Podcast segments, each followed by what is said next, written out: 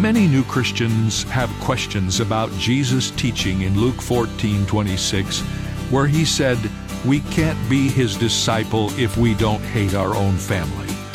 Now, Jesus certainly wasn't advocating that we hate our loved ones. He used the word hate in a comparative way. He meant that our love for him should make our love for anyone else seem like hatred by comparison.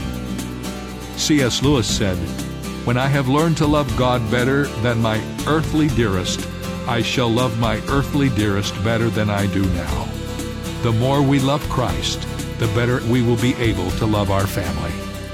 This is David Jeremiah, encouraging you to get on the road to new life. Discover God's kind of love on Route 66.